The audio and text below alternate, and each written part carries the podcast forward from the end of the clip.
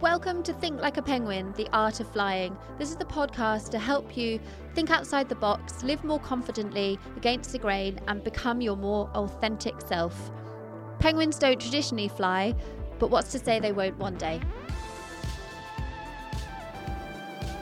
We are back. I am so excited as always. I think I say that every single time, but I'm extra special excited to have Juvelle with me. Juvelle Behrendorff, thank you so much for this conversation and your time.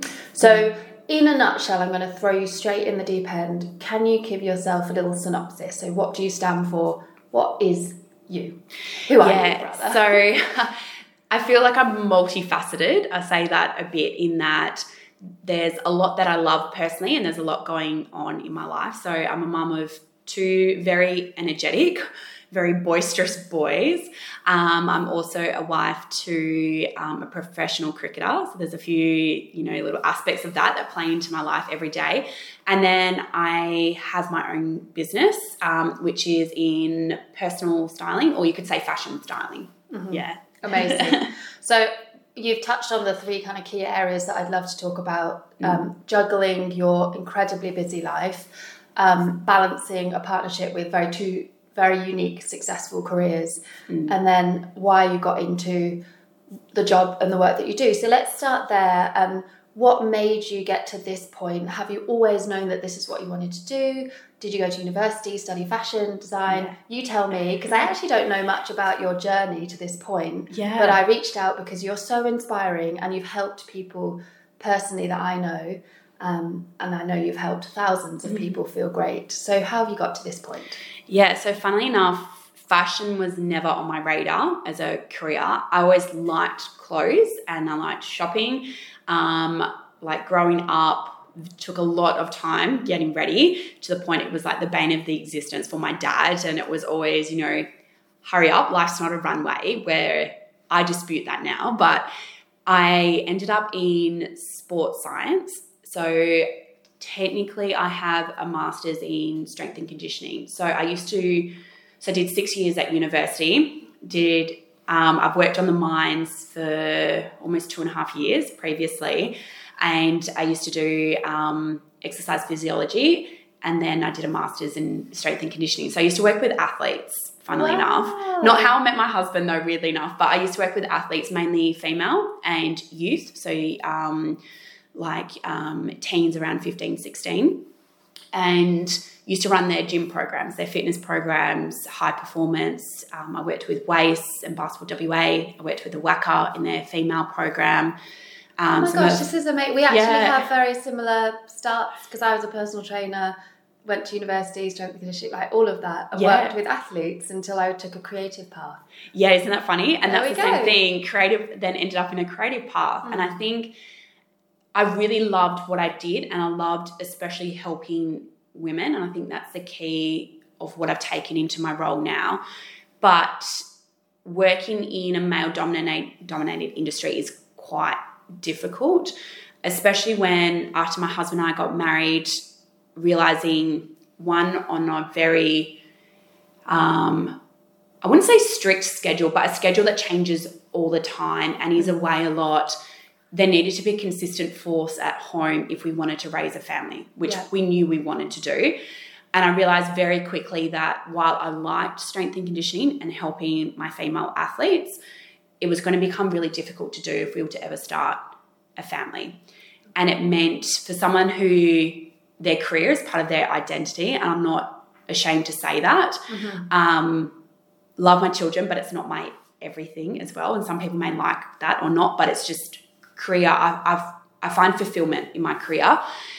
Knowing if I couldn't go back to that after children, I know wouldn't make me the best person I could be. God, that's such good insight and wisdom. I went through a lot yeah. to get there. like Yeah. I went through a lot. I had a bit of like I would say like a crisis around 25 when I realized that the trajectory or the trajectory of my pathway wasn't where it was going to be. And I almost had a panic of thinking I've wasted 6 years of study Mm. and working my way up the ladder to realize it was never going to be what I wanted it to be. And so after talking with mentors, um, it was actually a friend of mine that said to me, Why don't you think about something in fashion? You've always been like our go-to person if we need an outfit for like a uni event. Um, you have this great knowledge and sounds really cliche, but passion for fashion, as she put it. But she goes, "Why don't you look into a career in fashion?" And design just didn't feel right. I'm Yeah. creative, but I'm not that artistic. Yeah. And as like your phone happens to hear, this ad popped up on Facebook for this course in styling. And I went to this event in Perth, and that was kind of it for me. It was just like I had this epiphany. Wow. Um, I was driving home after the event. Jason, my husband, was away, and I just burst into tears. And I was like, "This is where I kind of need to go, Mm-hmm. so that there's some sort of flexibility." And it just kind of ticked. burst into Yeah. tears in a relief, kind of you found your calling. Burst into tears because probably all of the above, but burst Yeah. into tears because you had worked so hard to get to where you were, and then you thought, "Oh my gosh, what a waste!" Burst into Mm. tears because you were scared by the kind of the the next path. Because sometimes when you're Yeah. presented with something that is quite incredible, it can be really scary, even though you know it's going to be amazing. Yeah. Could you put into words why you, or you were not really sure why you had Not- such a reaction? Not really sure. I think part of it was I'd felt really lost after feeling like I'm in this role where I know it's not going anywhere, but I was just doing it because what else are you going to do at this point in time? Yeah. And I have a husband who is very lucky to do the kind of job that he does. And it was almost like I want that, that fulfillment of a job that I love, Yes. that I'm going to have longevity Yeah. in. And I think part of it was relief in finding something that just felt right. Mm. But also, some of it is a bit of like, I think as well, wondering when, if the judgment's going to come of, you know, you've done a career, you've done like almost like, I would say my dad's quite old school. So it was you went to high school, you mm-hmm. then went to university, you then had a job and you stuck at the job. And knowing I was then going to have to, one, talk with my husband because it's a big decision. So we both need to be okay. And he was supportive from the get go. But also, then you've got to break the news to people around you that Yes. I'm basically kicking in, you know, Yeah, because people don't like Yeah. change, and people that love you want you to keep safe, Right. and they see change as a fearful move or um, irresponsible. When I said I wanted to do art at university, everyone said no, that's a stupid idea. So I actually signed up to do sport and exercise science. What I didn't tell them is that I changed two weeks prior, and in secret, I went to the same university. It was the only one of my options that had the option to do art or sport and exercise science. And I just went to a completely different department and started studying fine art instead of sport and exercise science. Yeah. And it took me months to go, actually, guys, I'm at uni, but I'm not doing what I said I was going to do because I was so worried about.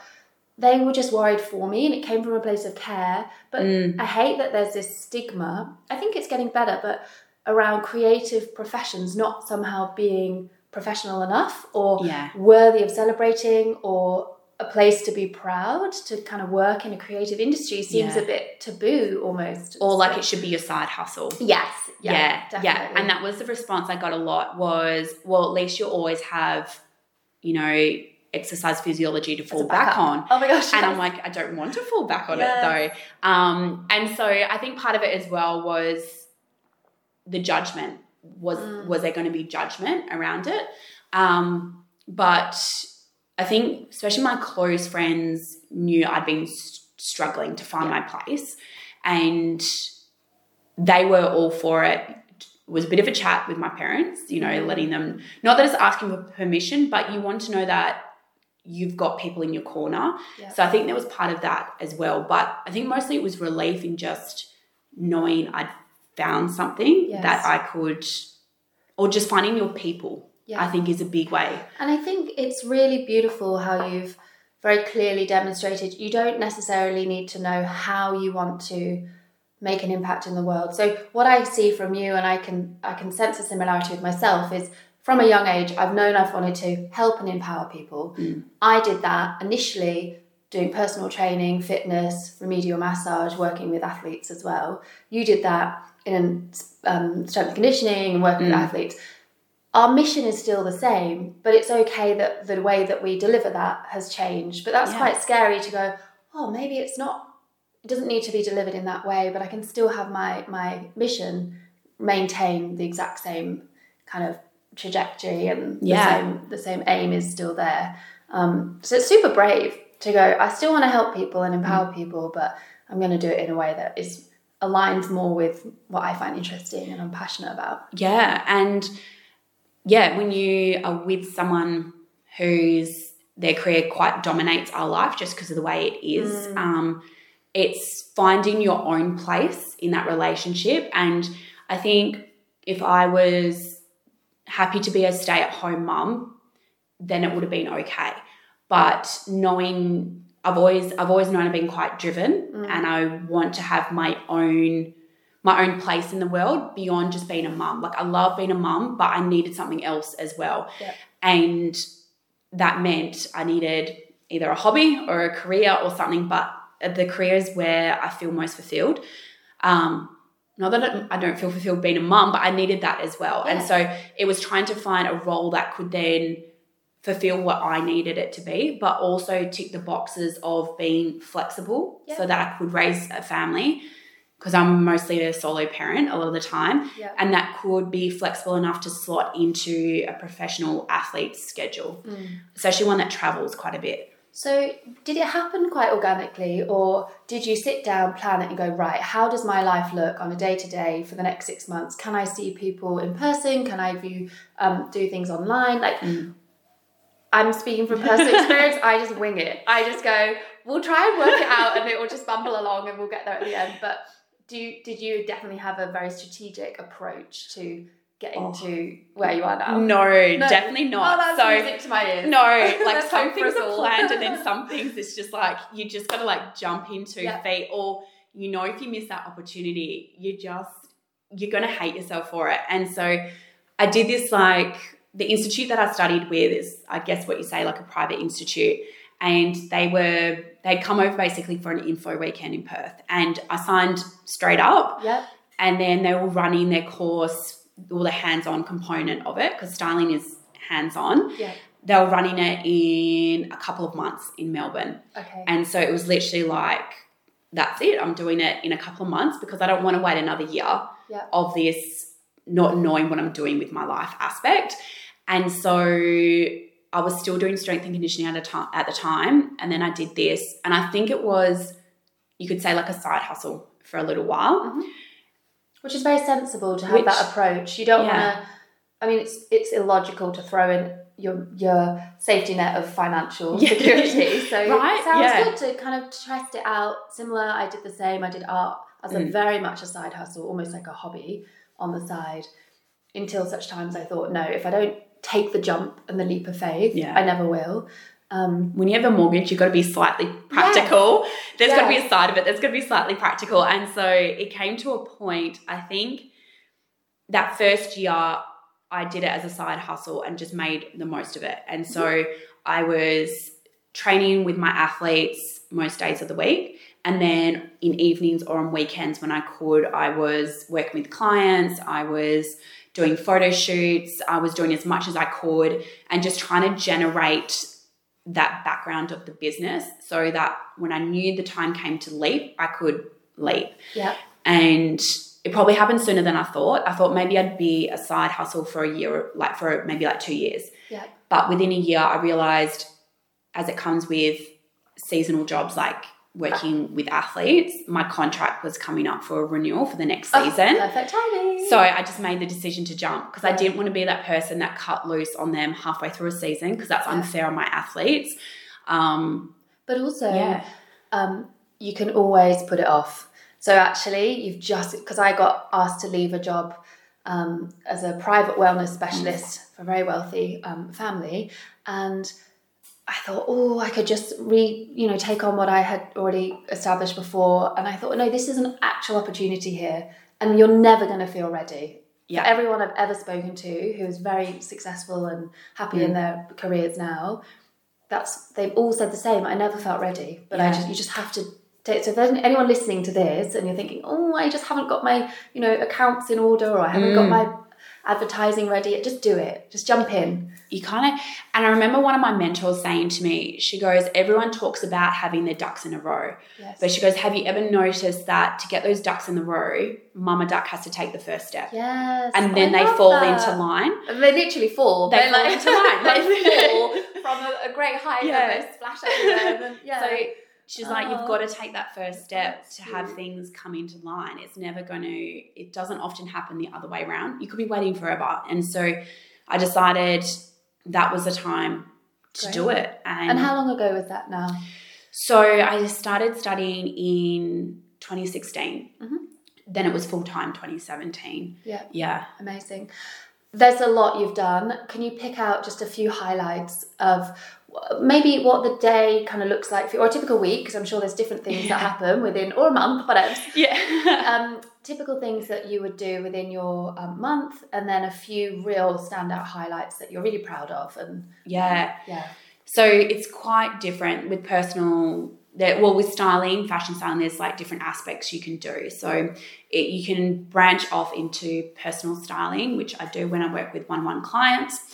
Um, I also style photo shoots, so editorial styling and commercial, and then I do runway as well. Like I love all aspects of it, so I just figure it's my business. I'll do what I want with Yeah. it. Like I'm not Yeah. going to niche down if I love it all. yeah, Um, and so that's what I do. So every week is slightly different, but generally within a month, I'll have a couple of clients. Um, used to be more, but I've learned not to burn myself out and overcommit. It's a learning process, but we're getting there finally. Um, so I see a couple of clients in a month um, where I work with them and their whether it's their wardrobe or I take them shopping. Um, and I hold that really dearly because you work with someone's identity when you work with their wardrobe. It's not just and I can clothes. speak to that personally. I don't think my partner would mind me saying that I have seen a, a huge transformation in her confidence, in the way she carries herself, in the way she feels about herself. She's got a very, um, I think, very high powered job, very successful. And she just steps out the door ready for work with her head held high and just a, a newfound confidence in herself. Um, so you've transformed her Yeah. whole life. Like you've literally helped her identity change from someone who probably didn't feel the most confident person in the room to now she knows she looks and therefore feels really good Yeah. in her skin and in her clothes. So and how we feel is so intertwined with our mental state and that can come down to how we look. And a lot of people say that's a bit of like hoo-ha and not but i call it transformational styling because when you work with someone in their wardrobe mm-hmm. it's their identity. Mm-hmm. It's how they see themselves um, and it's also how they want to be perceived by others. And when you can really come down to it and how someone wants to look mm-hmm. how they want others to see them and you work with that as well as how they see themselves in the mirror mm-hmm. you can really change their lives. And not every client's like that. Some clients are just there for fun and a wardrobe update but for some i'm finding more so now than ever certain generations that have gone through like the heroin chic where you had to be considered a size six or an eight to be of value. Mm. There was always you know even when you think about the year that bridget jones's diary movie came out and renee zellweger and that she was labeled as fat or like obese hmm. she's not. She's actually smaller than the average Australian woman. And so you think about if that is considered overweight, how many women would look at that and then see themselves and go, that must mean so, I'm overweight. I, yeah, So toxic. yeah, it's re- there was a real there was especially through the 90s and the early 2000s there was a lot of toxic media and messaging around body image um, I remember the size value. zero being such a thing, and I don't want to get too much into sizing, but Mm. um, some will know if they've listened to this. I was anorexic through all of my teen years, Mm. and even when I was in hospital and on a feeding tube and close to you know dying through malnutrition, my frame. I'm quite a tall person. I'm Yeah. nearly six foot, and I'm athletic in frame. My frame never got down to a size zero, so Mm. no body fat on me. But I thought, well, I can't be ill then because I'm not even a size zero. And Mm. size zero is kind of the um, expectation or the desired. And it just, it that number and hearing that in the news and um, on the me- social media and like models and stuff, it just completely um, through my sense of reality of what was normal. And Yeah. obviously, I was immensely unwell and way too skinny and way too underweight. But Yeah. yeah, the the it, it, it, ah, that's a whole other conversation. yeah. I don't want to get too too kind of off Yeah. the off the topic. I do really want to go back to so interesting Mm. about how people want to be seen. And I, before we started recording, said that Yeah. I've thought about why I haven't used your services because I love what you do. There's a reason why I wanted to chat to you today. I think you're amazing. And I actually think it boils down to I don't want to be seen. Yeah. I don't want to stand out. And I look at Liz and I think, woof, well, I partly I'm biased. she's stunning, but she stands out for all the best mm. reasons. And she's she has confidence. You can't miss her because she looks incredible. Do you ever have people that you think actually their desired outcome is to hide or to not be seen? Because you would, I would think, and maybe correct me if I'm wrong, getting a stylist is about um, dressing up and, and sh- not showing off, but like fl- flashing your feathers Yeah. like a peacock. And yeah. Yeah. Um, I would say that's often the perception that it's frivolous to work with a stylist or frivolous to spend time or money on your clothing. That's mm. often what we're told. Like I was definitely told that growing up, you know, hurry up, it's not a runway, you don't need to pay attention to the details and things like that. It's just clothes.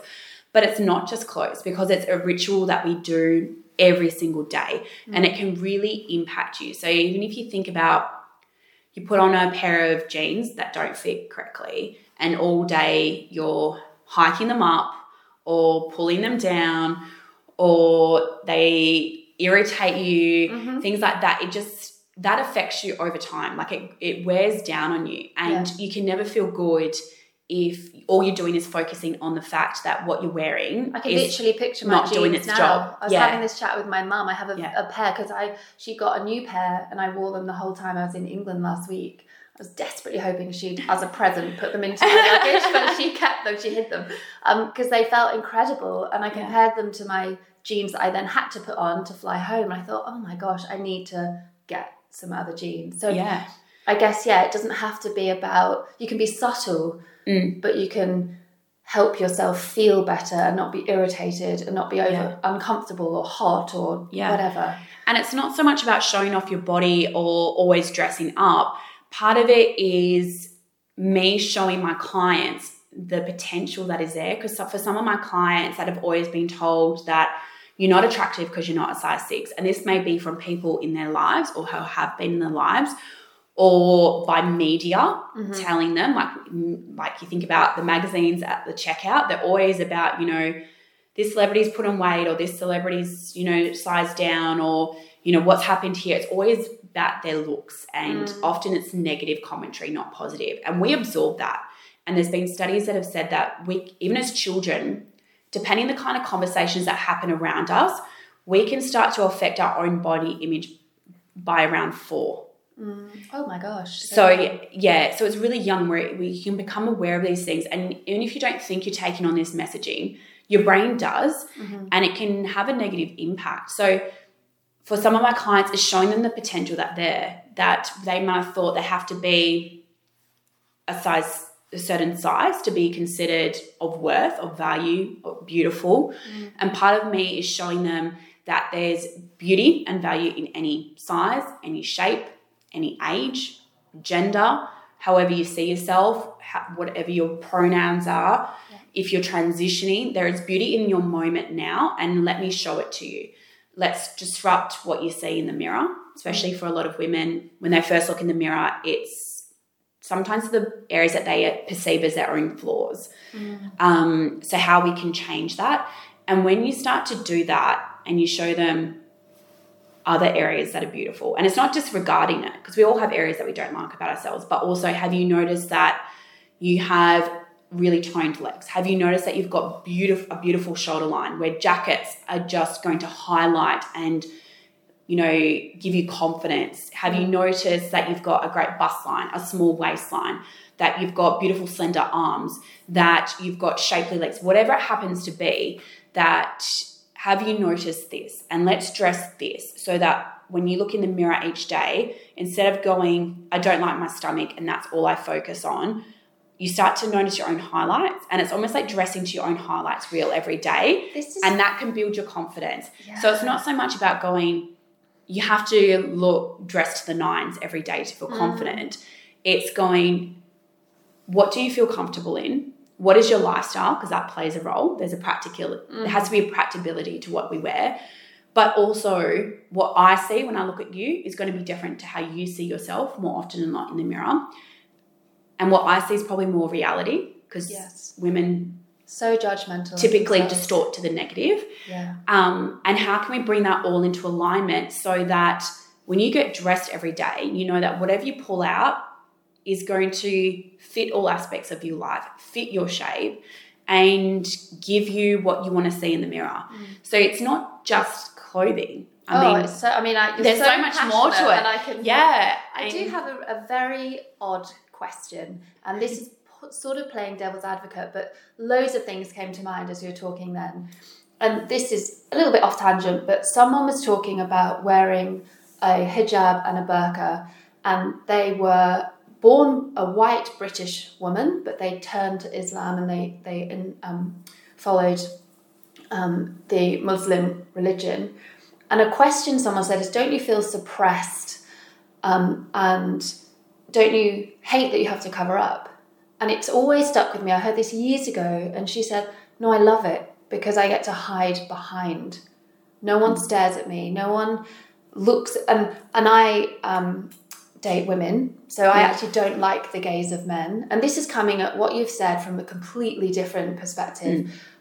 From a personal level, I don't want to highlight. I am so fed up of a man's gaze. I have memories of being a teenager, and obviously there's some trauma and unresolved issues in this, but hmm. walking down the street towards school in my school uniform and lorries honking or builders hmm. wolf whistling, I'm actively trying to blend in and not highlight. Yeah. So obviously that's quite a, a unique perspective and maybe I can use your help to help Yeah. me to feel comfortable that I'm not standing out and I'm not highlighting, I'm just blending in. But have you had any strange requests from people who, because I love that you started by saying you focus on what the how the person wants to be seen. So have you had anyone come to you and said, I want to be seen as if I'm and then Mm. strange requests, not not what you've just mentioned Yeah. about kind of highlighting my legs or making myself Yeah. comfortable in a certain role.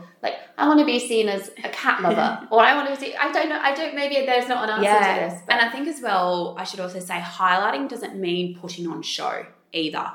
Because when it's dressing my clients, it's dressing them for their own gaze.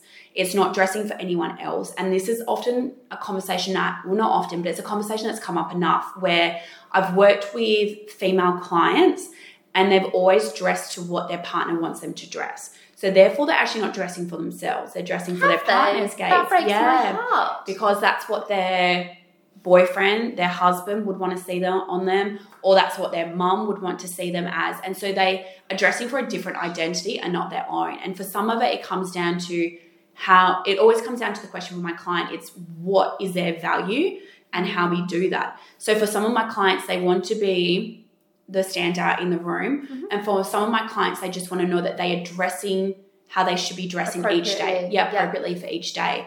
I've worked with clients of different religions, and that means we always need to talk about that aspect. Mm-hmm. But it doesn't mean highlighting doesn't mean putting on show. So Yeah. it doesn't mean a lot of skin. And always questions that are always asked during the consultation because it's a very in-depth conversation. Yeah. It's a light conversation, but it's in depth. There's so there's Yeah. so many intricacies, and even thinking about what you're saying from my perspective, obviously I have a very different take on the things that you're talking about compared to someone who maybe does want to walk into a room and be seen and valued. Yeah. I've got the opposite where I want to hide and not be noticed. Yeah. Um, but yeah, it's just, You'd be one of my clients that would want to feel appropriate in each room. Yes, yes, yes, yes. Yeah. And can I ask a question on that? Again, I'm being quite personal here. No. but I, I get to do that. So I'm, I'm going to do. Um, I I do date women, and I have to admit, when I first came out, my dad, bless him, I wasn't even old enough to drive, but he dropped me off at this club, and I went, it was Tuesday night, because that's the only night they would have for gay people. Mm. Um, Tuesday night, this random pub, and he drove me three weeks in a row. Three weeks in a row, I got scared and I, I said, no, dad, let's drive home. Fourth week, Tuesday, walked in and I was dressed in a, I can completely remember it, this kind of plain grey dress, kind of knee length, a little demi heel, nothing like a kitten heel, um, done my hair quite nice, long hair, put a bit of makeup on. And the room was full of women dressed what I would perceive, quote unquote, as men. Kind of very tomboyish trousers, that kind of look. And I walked out and I cried and I said, Dad, we need to go home. I went back the following week, fifth week, and I dressed what I perceived as how a lesbian should dress. And I felt so uncomfortable. I'm not I'm not that kind of for me that didn't work. It didn't feel like I was dressing like myself. Um, and I think that that's a huge um, component of identity when you do come out is struggling to show people of the same gender and sex that you are interested in them and you want to date them but i don't want to go through life also dressing like quote unquote or a man Yeah. um, sorry a, a heterosexual man would dress like Yeah. Yeah. And that's part of it. So always part of I call the concept consultation, it's a conversation. So there are going to be questions, but it's lighthearted. It gets me to know you. It basically means when I recommend outfits or pieces of clothing, it's not me that I have in mind when I go sh- like shopping for those pieces. It's my client that I have in mind. I know how they like to live their life. So do they like to go to fancy restaurants? Do they like to go to the pub down the road? Do they spend their time on the weekends at the park with children? That what do they have to wear for work? Mm-hmm. All of that plays a role, but also how how would they like to be dressed? What is important for them? And sometimes they don't know, and I've got tricks to get that out of I wouldn't say tricks, but there's things that I do to help them see that because sometimes we know how you want to look, but we don't know how to visualize that or we don't know how to describe it to someone else. So I have some exercises that help with that. Um, but it always comes down to the client. It's always client focused, and that is why if you do it properly, no two clients are ever the same. Mm. They are never dressed the same. I'm never pulling the same pieces for them. And that is why I probably only want to do only do a handful of clients a month because it's a process. Like for instance, a shop for a client just to update their wardrobe, like what I did with Liz, it's a chat, a consultation. Mm-hmm.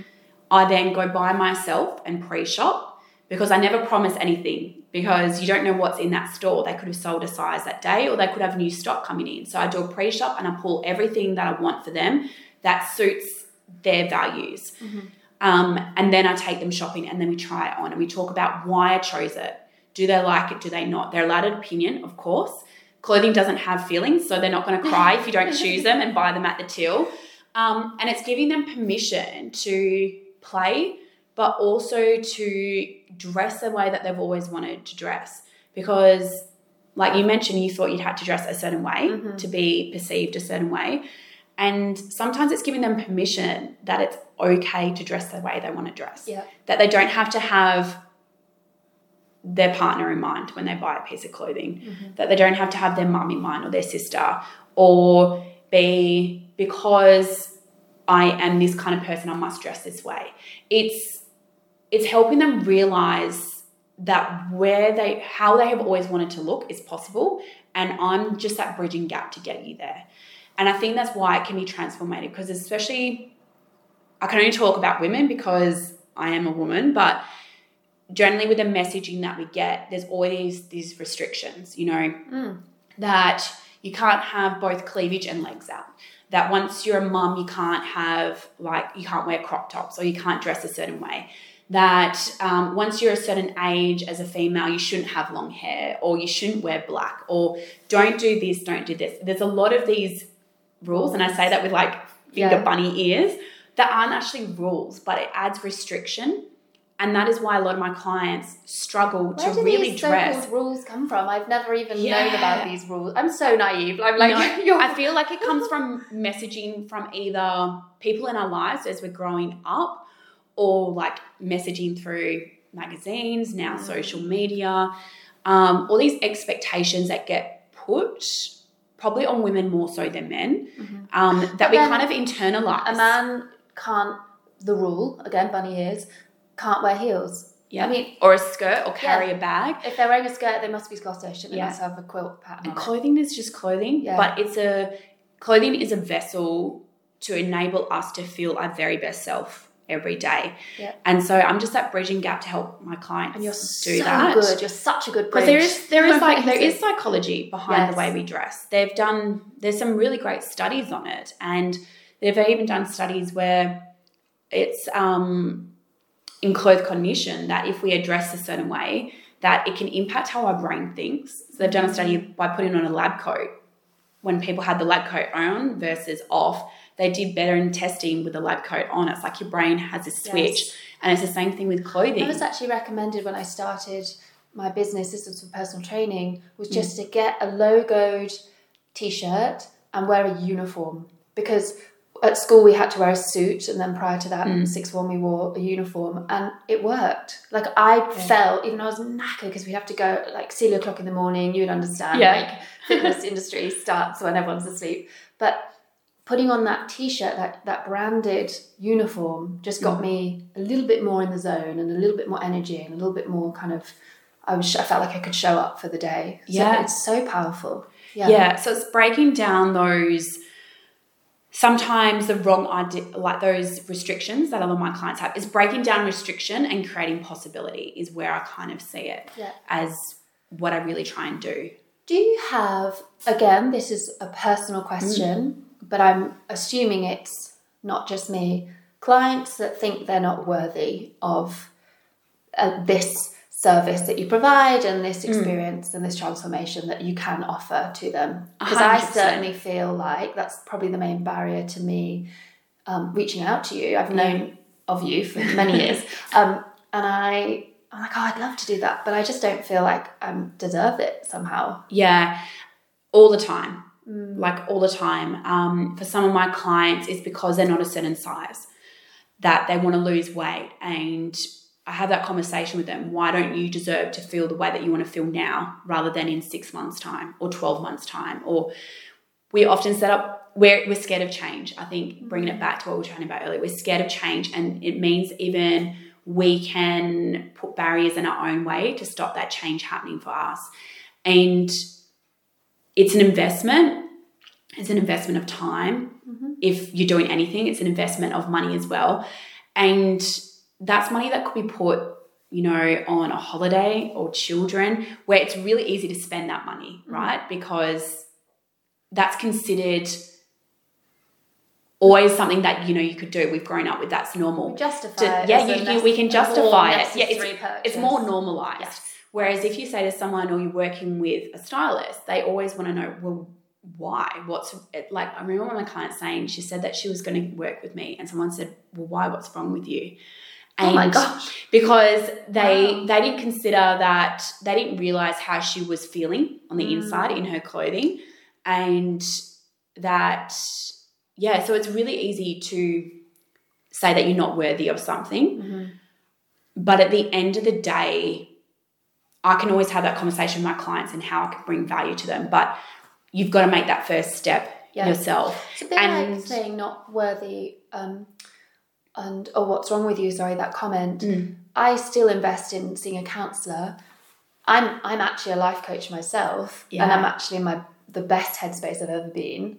But I see it as an investment, and I'm I'm gifting that to myself. I don't need to have an issue or be ill or have a problem, and it's why not? I want to I want to actually invest in myself. So Yeah. it's not like there's something wrong that needs to be fixed. It's that you're just building on top of what is already great. Exactly. Yeah. Just, yeah, enhancing yourself, not fixing yourself. No, and I don't dramatically change anyone. It's just I think you've changed Liz for the better. Oh, how dramatically. it's nice when you change clients and help their confidence. Yeah. But I wouldn't say I change their personality. It's mainly it's bringing that out Yes. in the form of clothing. yeah. Yeah. Yeah. Amazing. Wow, that's so so much to think about. Thank you for sharing so um, openly there. Sorry, I took you on a tangent. I know. No, yeah. We love, we love a tangent. We love a tangent. So we we all we've really got to is personal styling and um, enhancing people. We haven't really touched on um, the photo shoots you do and the walk, the catwalks and things. Yeah. Let's just quickly just um, say about that, and then I want to talk about how you juggle everything and how you make it work with um, Jason and, and the boys and. Yeah. yeah. So in terms of the other side of your work, any Yeah. highlights, any things that come to mind that you just think, oh, I love Um, it. I love photo shoots for the creativity. Yeah. Like creating a mood board, a concept, and bringing it to life is amazing. The personal is the feels. That is like just the hands-on creative, like you would understand as an artist. It's the hands-on feel. And a couple of years ago, before the world went nuts, I did a shoot on Hutt Lagoon, which is the Pink Lakes far north of WA. So it's about a six-hour, six and a half hour drive from Perth. Um, it did that with personality Jessica Rowe, um, who you may know her on Instagram as the Crap Housewife, um, who is just the most beautiful personality. What you see is what you get. And we shot this campaign for Bio Oil, a global um, beauty company, you Yeah. could say, on, and it was just the most magical shoot. Like really great creative team to feel off. Everything went off without a hit. Like it was just, and the images were fantastic. So that's probably a highlight of wine. Can people find those images somewhere? Yeah, you can like yeah, yeah, have go a look. have a look yeah, at those, everybody. Yeah, like and stunning location in WA. Like to be able to be paid to go there for Yeah. work is like it's things like that that blow my mind. Yeah. Um, so that's probably like my standout shoot. Um, and then I think I'd also say like I'm really big in supporting local fashion. Mhm. Um, and with a friend of mine, we created this runway in Perth where it is to have a platform for local designers to have their collections showcased, especially when more we see more and more local designers heading over to Melbourne to be seen, which I totally understand. Sometimes our governments don't invest enough in the arts here in Perth, I would say, or WA in general. Yep. And so we want we created this platform for those local designers, milliners, jewelry designers that mainly that may not be seen to be seen on a runway and to create this social event that it wasn't just for the fashion crowd it wasn't for you know the hoity-toity fashion crowd it was Yeah. for anyone that loves fashion or just wanted to support local to have a good event Does to go to every year? it happens every year Every year. so i think this year is our sixth or seventh year Yeah. coming into You it must give me the details. Yeah. To- What month? Yeah. Usually. so generally september okay. Yeah as all there. good fashion events happen yes I? I don't know. I don't know anything Yeah. about fashion. But there we go. Yes. September. Okay. Yes. Amazing. Yeah. Beautiful. Yeah. Um, perfect. Gosh, you- I mean, you're. You, the, the impact that you have, and hopefully it's come across, the way in which you do it is so considered and so much passion, and so like as a complete non-fashionista, I have no idea about fashion and the importance that it can play in people's lives is. I've just learned so much today, so thank you Oh, for no. sharing all of that. When you first started, obviously, I would perceive you as very successful, and you've you've reached lots of um, different avenues within your industry.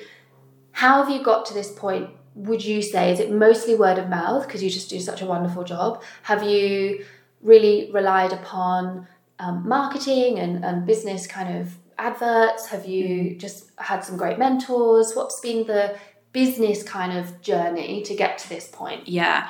I would say I still feel like the business side, I'm winging it a little bit. Like I've never done advertising. Um, a lot of it's through word of mouth. Mhm. Um, as it happens to be, like in a place like Perth, everyone Yeah. talks, and there's six. De- I would say it's less than six degrees of separation, Yeah. but um, word of mouth most definitely. And then um, I get a huge amount of business through Instagram. So I Mm-hmm. Because did. you do great stories every day. Oh. I kind of have a little, a little. I'm like, oh wow, I had no idea you're supposed to pair this with that. Wow. Who would Um, have thought? it's just yeah, it's just sharing knowledge, and if Yeah. I can get knowledge out to more people, then why not? Yeah. And so um, yeah, a lot of it comes through Instagram. Um, and as try as I might other avenues, it's just where people happen to find me, and that gets me business. So I dedicate a bit of time on social content. It's like another job, but yes. when it pays off or it helps someone else, then there's a huge value in that. So yeah, social media, especially Instagram, I get a lot of business. Yeah. And one thing that is so lovely about you, and you're even proving it today, is Mm. that you you're very quick to give. Like a lot of people would say, oh, "Well, I have this knowledge, but you've got to pay for it. I'm not going to give you all of my learned tips." And Mm. and actually, something my mum said to me, she's like, "Sweetheart, you need to stop." She always calls me sweetheart. I'm a fully grown woman, but um, you stop you stop giving it away, or stop showing people how you do it, or stop. And it's like, no, I. The whole point of why I create is to try and empower people and and, and share that with people. Mm. And I think that really just sells itself when you genuinely want to empower others and share what you know. Yeah. Then people are going to invest in you regardless. It's sort of it's Yeah. a no brainer. So But you do that really well. It's also it's also a bit of social proof as well because like word of mouth where someone's like I had a great experience they're like great then if you have then I'm sure to as well with social media it's a bit harder than that you know mm. you are trying to people may have seen you for the first time and it's like well why you over somebody else and when you're asking someone to invest time and money in something they want to know that it's going to pay off Yeah. and so some of it is showing that this is a value that I can give you, mm-hmm. especially if you've never worked with the stylist before. You can have a preconceived idea of how it can be, especially when you think fashion stylist, you may think celebrity stylist, someone you know in Hollywood and things like that. Um, or if you think fashion and it's not your world, you may see it as like something quite clicky and judgmental. Whereas what I do is there's no judgment whatsoever. Um, and so it's showing people that what you see is what you get. If you value spending time with me, then I'm going to value that as well. And I'm going to try and help you in every way that I can. And I still think styling is getting more and more known, but it's almost like a like my dad would consider it like a new career. Like you know, Yeah. it wasn't around when he was growing up. So is it a like is it a career that is going to set you up in life? Yeah. Or is it a side hustle? Yeah. So it's also for people that may have never worked with a showing them that there's this is what I do and this is what I can help you with. Yeah. And some people are going to take those tips and be able to run them themselves, but there's always people that are will even if you help them, there's still more. Yeah. Um, All it's shown me is that there's so much I don't know and that I need you in my life. yeah, but if you've got the knowledge, why not share it? Yeah. Yeah. Oh, that's beautiful. Well, Yeah. a lot of people don't. So thank you Yeah. for, for continuing to share your knowledge. So let's get to the dilemma. What is it a dilemma? Just the dynamic of your life that is being um, married to a professional athlete and Mhm. having two young boys and how that looks and how you've, because you started this career intentionally because you knew you wanted kids and because you knew your husband's schedule and lifestyle. Yeah. So, in a nutshell, let's take it to a year now. In a year, how often are you single parenting and how often are you traveling to various different Yeah. countries? Um, what does that look like? Yeah, it's definitely better now. Mhm. Like I know through the two two main years of COVID, Jason was away for nine and a half months out of the twelve months. Um, and my youngest is only two, so that's a lot of his life that he's missed out on. Wow. But it's also a lot of time that I've had to kind of fumble my way through solo Yeah. parenting. Um, this year's better. Like he's been home a lot more. When he's traveled, it's been like for short periods. So, for instance, for those that don't know, our summer, the main component of cricket is probably what you see is the Big Bash, the T20 cricket. So, it's short format, three hour games. And with that, when he travels, it's you're basically maybe out for two nights, back for a few nights. So, he's in and out a lot, but he's home for a lot of it. Um, when it comes to international, like at the moment, he flew out maybe it was around the 22nd of March and he'll probably be back start of June. But then that could always get extended if he gets offered a contract in like the UK because they're heading into summer. So it's always a little bit unknown when he's away. And we can have little short periods or we can have long periods. So um, in some ways, I've learnt to go with the flow Yeah. a little bit. Do you try Yeah. and clear your schedule of work when he's back because it's so sporadic and you think, you know what, sod it, I, I want family time? Mm. Or do you just think, no, actually, I want to keep doing my thing? This is probably quite a personal question. No, no. But um, yeah, how does. I feel like it's a bit of both Yes. because if there's one thing I've learnt with children, they can go with the flow to only a certain extent. They Mm-hmm. still need some sort of routine Yes. because they need that to feel secure in Mm-hmm. their world and who they are as little human beings. And so for some of it, we keep it the same. And for some of it, we've got to go with the flow a little bit, especially when it means keeping the family unit together.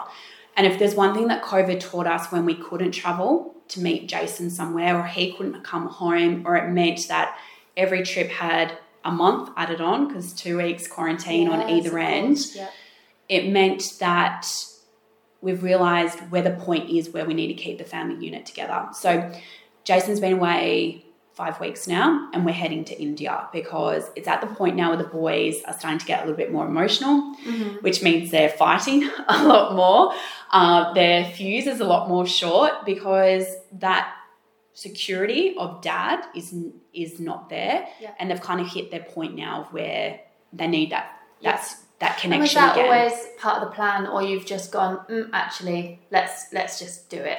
Like before Yeah. Jason went away, did you know that potentially you might head to India, or actually, no, it's very much considered that you would do that? Yeah, it was a potential. It's always Yeah. like a potential Yeah, because things can change so quickly. That is such a skill in itself to be so mm. flexible. I'm, I'm sure there's a lot of emotion and stress around that kind of approach to life, but to have that ability to be a bit more go with Yeah. the flow, that's quite enviable. That's great. and it, like, don't get me wrong, that I have my moments. Like, I definitely had today, this morning, didn't go to plan. We're supposed to get Yes. our vaccinations. this has been an ongoing thing because the boys have been sick, so you can't do it when you're sick. Yeah. Um, and then the chemist didn't have the vax this morning, they should have. So don't get me wrong, I definitely had a mentee bee cry after dropping the boys back to their school and daycare this morning. But you know, sometimes you just you got to go with it. You've got to give Yeah. yourself the space to feel what you're feeling, and I'm learning that. It's been it's been hard. I'll say like people probably hear this and think, "Oh yeah, I'm just easygoing and this and that," and I'm I'm not. And I've definitely learned like the last two years of COVID, I was probably not. I probably set my expectations too high of what I would be able to do to keep that unit together. And it definitely affected the boys, and it's definitely, I was very close to burnout. Um, I wasn't the mum I was wanting to be. I wasn't the person I wanted to be in my business, and I probably gave too much of my energy away. So I've learned this year to set boundaries a bit more. And it's also meant that if there's a potential for travel, I've kind of reduced my workload. Mm-hmm. And the career woman in me finds that really difficult, especially because I changed careers to have the career I wanted. But if it means that I'm not sacrificing the mental health of my children, who through my actions have suffered the last two years, as well as I have, there's a payoff for that. As I had a, I have a really good tax accountant now, and he said to me, because my worry was I'm not pitching in enough earnings wise. My earnings have taken a hit in the last two years. Yeah.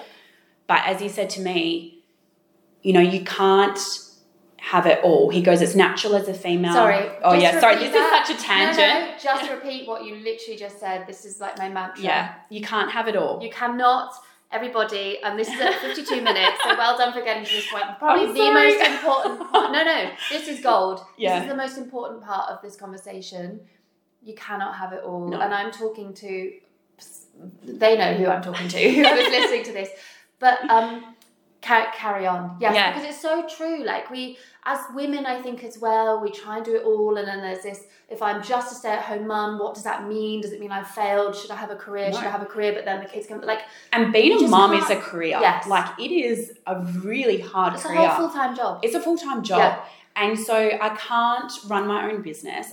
I can't be the main breadwinner. Yeah. I can't travel and keep the family unit together when it needs to be. Yeah. I can't be at cricket games supporting my husband. I can't be at school assemblies, school Yeah. drop off, school pickup, doctor's appointments, um, sport for my children. I can't do all of that. and you didn't even mention you in that. You need time for just you. To Yeah. Be able to, I so I can't do it Yes. all. Something's got to give at some point. yes. And I'm getting this year. I'm I've set my boundaries. Um, This is so for it. fantastic that you're at this point of yeah, it's so wise and so wholesome. It's so good to hear you say this because Mm. I'm sure there's people, and I did before I've had this conversation with you, perceive that, oh my gosh, you're some superwoman that's just like managing it all. And then as a fellow female, I don't have children, but there's four many people in my life that are my partner's children.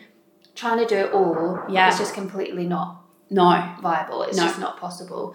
Um, and I mean, I'm sure your accountant didn't say this, but I also have a partner who's a very successful Mm. business person, um, earning exponentially more than me, and I. I really struggle, probably again, my self worth, knowing that I don't bring as much finance to the table. Somebody's at the house, that's fine. Do you need to go get that, grab that? Sorry.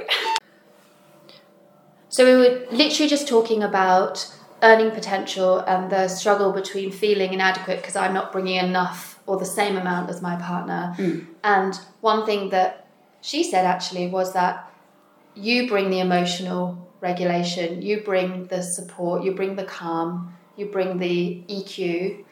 It's as much of an invest or as much as a value to the mm. relationship as the finances. And I think in in society there's this perception that the person that brings the money is bringing the most value. Yeah. But what you've just highlighted and demonstrated so beautifully is that you are the captain of the ship. And maybe the ship is the is the money, maybe that's Jason, but you're the captain and you're driving it and you're steering it and you're in seam control. um, and you seem to be doing it amazingly well. And I think that's a really wonderful place just to round off in that today you've demonstrated that you can follow your passion, you can take a leap into the unknown, you can kind of wing it and get there anyway, even just by. I think your passion has driven you to this point. and as long as you stay authentic to who you are and you give of yourself Yeah. authentically, um, then you're going to go far. And and I just want to say a huge, massive thank you for what you do because I know, um, I mean, I know from a personal level, but I just know because I've met you that you have helped thousands, if not hundreds of thousands of people, and we need more people like you in the world. Oh, And, um, thank you. Yeah, it's been a really fascinating, interesting conversation. I now know that I know even less about fashion and that I also probably don't value myself enough, and I'm gonna have a really good think about that. And you'll be hearing from me because I think I need to invest in you. Good, and I you've been deserve saying that it. for years. I know, yes, because I haven't felt like I deserve it, and it makes you feel. And my shoulders are like up by my ears now, and I'm like wincing because I just feel like I don't deserve to feel great in my clothes. But god damn it, I do. Why not? Yeah, you do. Um, You feel you Yeah. deserve to feel how you want to feel every single day. I want to feel comfy. I hate my jeans. All of my jeans fall down. And that's the thing. Everyone's like, but I want to be comfortable. You have to be comfortable. If Yeah. you're not comfortable, you're not going to wear it. And I'm Yeah. not going to let you buy it. So, most definitely. And occasionally, like my sister actually, she came a couple of weeks ago. She said, "Bless her, my my twin sisters are flat like ironing boards. They don't have any breasts. Um, I have a little, a demi boob, a little teeny weeny cleavage." But she said, "Why don't you ever show them?" And I, it's never even occurred to me that I would do that. And I thought, actually, why not? So I don't have any tops that do do that for me, but maybe. Maybe I'll em- embrace that. Give it a go. You, Yeah. You may not like it, and that is fine. The top's Yeah. not going to cry because you put it back on the I shelf. love that. Um, but like part of it is having fun. Like Yes. it's just, and I think it's just that it's giving yourself permission to be the person that you want to be. Mhm. It's giving yourself permission to feel good every day because you don't, you shouldn't feel shit every day. Let's Yeah. be honest. Like you shouldn't, you shouldn't. No matter what a and magazine emotionally yeah. and practically. Yeah. Like when you have a wedgie, the most annoying thing. When you have a label that's itching you, the most annoying Yeah. thing. But also how you feel uh, psychologically, emotionally. There's two ways that your Yeah. service can enhance people's Yeah. sense of their feelings. So Exactly. And sometimes it's that itchy label that's the straw that breaks the camel's back that Yeah. day. Whereas if you don't have it, you can just, if you're not irritated every single, single second of every day, everything can just be a little bit brighter. And I know it sounds a bit woo woo, but it's true. it's true. It's true. It's true. Thank you so so much. No, Is there anything you. more you want to say to round off the conversation, or No, I just, I think it's probably what you know and you're realizing is that you deserve to be and look the way that you want to be. You Yes. deserve to be that person that you see yourself becoming. You can, you deserve to have that in this moment right now, and it's possible. Amen, sister. Mm-hmm. Thank you. Can you please share? You don't have to, if Yeah. you wish. How people can find you, your plugs. This is a chance to sell yourself. Yeah. um, so that Instagram that I work really hard on is Style by Juvelle. Um, and then uh, I'm also trying really hard at TikTok at the moment. I know, I don't, no dances. I promise. I didn't get that gene. Um, and that is under Juvelle Behrendorff. Lovely. Yes. Beautiful. Thank you so, so much. you. Well, there are amazing nuggets of wisdom in our conversation. I recommend you listen to this one twice because there's so much to take from today. Take care, everybody. Um, think about yourself and gift yourself a little self styling with Juvelle. All right. Bye.